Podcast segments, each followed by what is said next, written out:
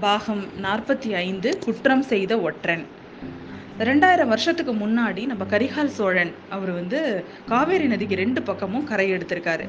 அதனால பார்த்தீங்கன்னா அடிக்கடி வெள்ளம் வந்தாலும் கரையை தாண்டாம நம்ம காவேரி வந்து இருந்திருக்கு. ஆனால் ரொம்ப வ- இது வந்து ச- ரொம்ப வருஷம் வரைக்கும் அந்த கரை வந்து நல்ல நிலைமையில தான் இருந்திருக்கு. ஆனால் சோழர் காலத்தோட சோழர்களோட வலிமை குறைய குறைய பார்த்தீங்கன்னா இந்த நம்ம காவேரியும் கேட்பார் இல்லாமல் போனதுனால அடிக்கடி கட்டு மீறி வெள்ளம் வரும் பொழுதெல்லாம் கரையை உடச்சிக்கிட்டு ஆறு வந்து வேற வேற டைரக்ஷனில் பாய ஆரம்பிச்சிருக்கு. இந்த மாதிரி கரை உடைந்த சந்தர்ப்பங்களில் நதியோட போக்கே மாறிடு மாறிடுமா? பழங்காவேரி புது காவேரி ஆயிடுமா? புது காவேரி பழங்காவேரி ஆயிடுமா? இந்த மாதிரி நதியோட கதியே மாறிட்டாலும் கூட நதி பழைய நதி ஓடின இடம் வந்து சில சமயம் நன்சை நிறமாக மாறுமா? வேறு சில சமயங்களில் தண்ணீர் தேங்கி நிற்கிற ஓடைகளாக மாறும்? அந்த மாதிரி ஒரு ஓடையா மாறின இடம் தான் நம்ம அஹ், பழையாறை அரண்மனைக்கு பின்னாடி இருந்திருக்கு. அந்த ஓடையை மன்னர்கள்லாம் என்ன பண்ணியிருக்காங்க? வேணும்னே பாதுகாப்புக்காக ஆழப்படுத்தி அகலப்படுத்தி அது எப்பொழுதுமே தண்ணீர் தேங்கி நிற்கிற மாதிரி ஒரு பெரிய ஏரி மாதிரி பண்ணியிருக்காங்க. இது வந்து அரண்மனையோட அந்தப்புறத்துக்கு பின்னாடி இருந்ததுனால அது மாளிகைகளுக்கு வந்து பாதுகாப்பாகவும் இருந்திருக்கு அப்போதைக்கு. அப்போ வந்து இப்போ ஒவ்வொரு அரண்மனைக்கு பின்னாடியும் அந்த பழையாறையோட அரண்மனைக்கு பின்னாடி ரொம்ப அழகான நந்தவனங்கள் எல்லாம் இருந்திருக்கு. இந்த அந்த நந்தவனத்துக்கு இந்த நீரோட்டம் வந்து ரொம்ப தேவையா இருந்திருக்கு. நம்ம சோழர் குலத்துல முன்னாடியே சொன்ன மாதிரி ஒரு அரசர் காலமாயிட்டு அடுத்த அரசர் வரும்பொழுது புதிய அரண்மனை கட்டிக்குவாங்க அப்படின்னு பார்த்தோம்ல. அந்த மாதிரி பழையாறையில செம்பியன் மாதேவியோட அரண்மனைக்கு அடுத்தபடியா இருந்தது பாத்தீங்கன்னா நம்ம குந்தவை பிராட்டியோட மாளிகை. அதுதான் வந்து இப்போதைக்கு வந்து ரொம்ப புதுசா இருந்தது. ஏன்னா நம்ம சுந்தர சோழர் வசித்த அரண்மனை அது. இப்போதைக்கு அவர் இல்லைனாலும் அந்த அரண்மனையோட எஜமானன் வந்து இப்போதைக்கு நம்ம குந்தவி தேவி தாங்க. அந்த மாளிகையோட நந்தவனம் வந்து ரொம்ப நல்லா இருக்கும். அதுல வந்து எல்லா மரங்களோட ம- அழகான மலர் ம- மரங்களும் இருந்தது. நிறைய பூச்செடிகள் அதோட நிறைய கொடி நல்ல வாசனை மலர்கள் தர கொடி இந்த மாதிரி எல்லாமே அந்த நந்தவனத்துல இருந்தது.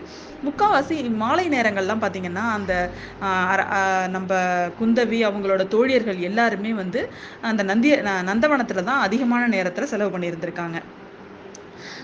எல்லாரும் சேர்ந்து சில சமயங்களில் ஒரே இடத்துல உட்காந்து கதை பேசுவாங்க. சில சமயங்களில் தனித்தனியாக போய் பேசுவாங்க.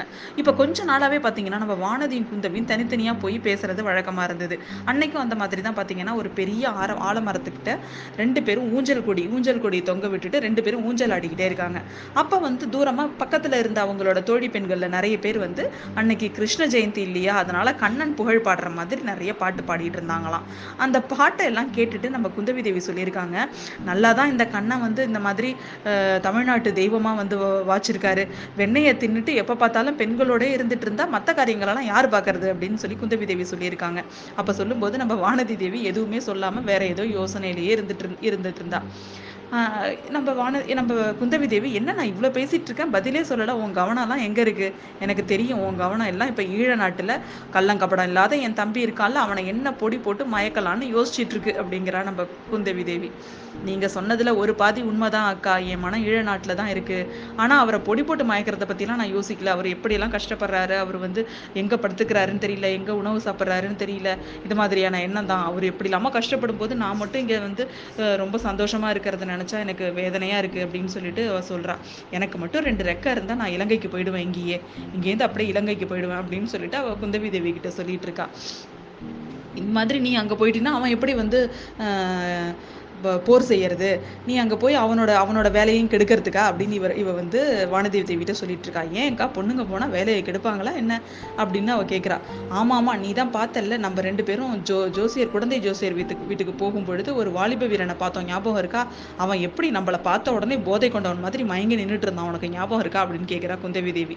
உடனே அதுக்கு நம்ம வானதி சொல்றா நல்லா ஞாபகம் இருக்கு. ஆனா அவன் நம்ம எல்லாம் பார்த்துட்டு ஒன்றும் நம்மளெல்லாம் பார்த்துட்டுன்னு பார்த்துட்டுன்னு நீங்க சொல்றதுதான் தவறு. அவன் உங்களை மட்டும்தான் பார்த்துட்டு இருந்தான். வேற யாரையும் பார்க்கவே இல்லை அப்படின்றா நம்ம வானதி. இது மாதிரி இவங்க ரெண்டு பேரும் பேசிக்கிட்டே இருக்கும் பொழுது தூரத்தில் பறை அடிக்கிற சத்தம் கேட்குது அதில் என்ன அப்படின்னு பார்த்தீங்கன்னா பறை அடிக்கிறவன் வந்து என்ன சொல்கிறான் அப்படின்னு பார்த்தீங்கன்னா வேகமாக பறை அடிச்சுட்டு ச- எதிரி நாட்டிலேருந்து ஒரு ஒற்றன் ஒருவன் தஞ்சாவூர் கோட்டையில் போய் முத்திர மோதிரத்தை காமிச்சு ஏமாத்திட்டான். ரெண்டு பேரை மரண காயப்படுத்திட்டு அவன் தப்பி ஓடிட்டான். அவன் வந்து வாலிப பிரயா வாலிபன் அவன் வாட்ட சாட்டமான தேகம் உடையவன். அவன் வந்து பெரிய மாயதந்திரக்காரன். அவன் பேர் வந்து வல்லவராயன் வந்தியத்தேவன். அவனுக்கு யாராவது அடைக்கலம் கொடுத்தா அவங்களுக்கு மரண மரண தண்டனை விதிக்கப்படும். அவனை பிடிச்சு கொடு கொடுக்குறவங்களுக்கு ஆயிரம் பொற்காசுகள் பரிசாளி பாதிக்கப்படும். அப்படின்னு தஞ்சை கோட்டை தளபதி பழுவேட்டரையர் காலாந்த கண்டரின் கண்டிப்பான கட்டளை அப்படின்னு சொல்லிக்கிட்டே போறான் அவன். இதை இதை வந்து அவன் சொல்லிட்டு முடிச்ச உடனேவே ஒரு பொண்ணு தாதி பொண்ணு வந்து அவன் தேவி ஆழ்வார்க்கடியான் அப்படிங்கிற வைஷ்ணவன் உங்களை பார்க்க வந்திருக்கான் அப்படின்னு சொல்றான். உடனே அங் அங்கேருந்து ஆழ்வார்க்கடியானை பார்க்கறதுக்காக நம்ம குந்தவி தேவி போறாங்க. அதுக்கப்புறம் என்ன சொல்றான்? ஆழ்வார்க்கடியானுக்கும் அவங்களுக்கும் என்ன பேச்சு நடந்தது அப்படிங்கிறத நம்ம அடுத்த அத்தியாயத்துல பார்க்கலாம்.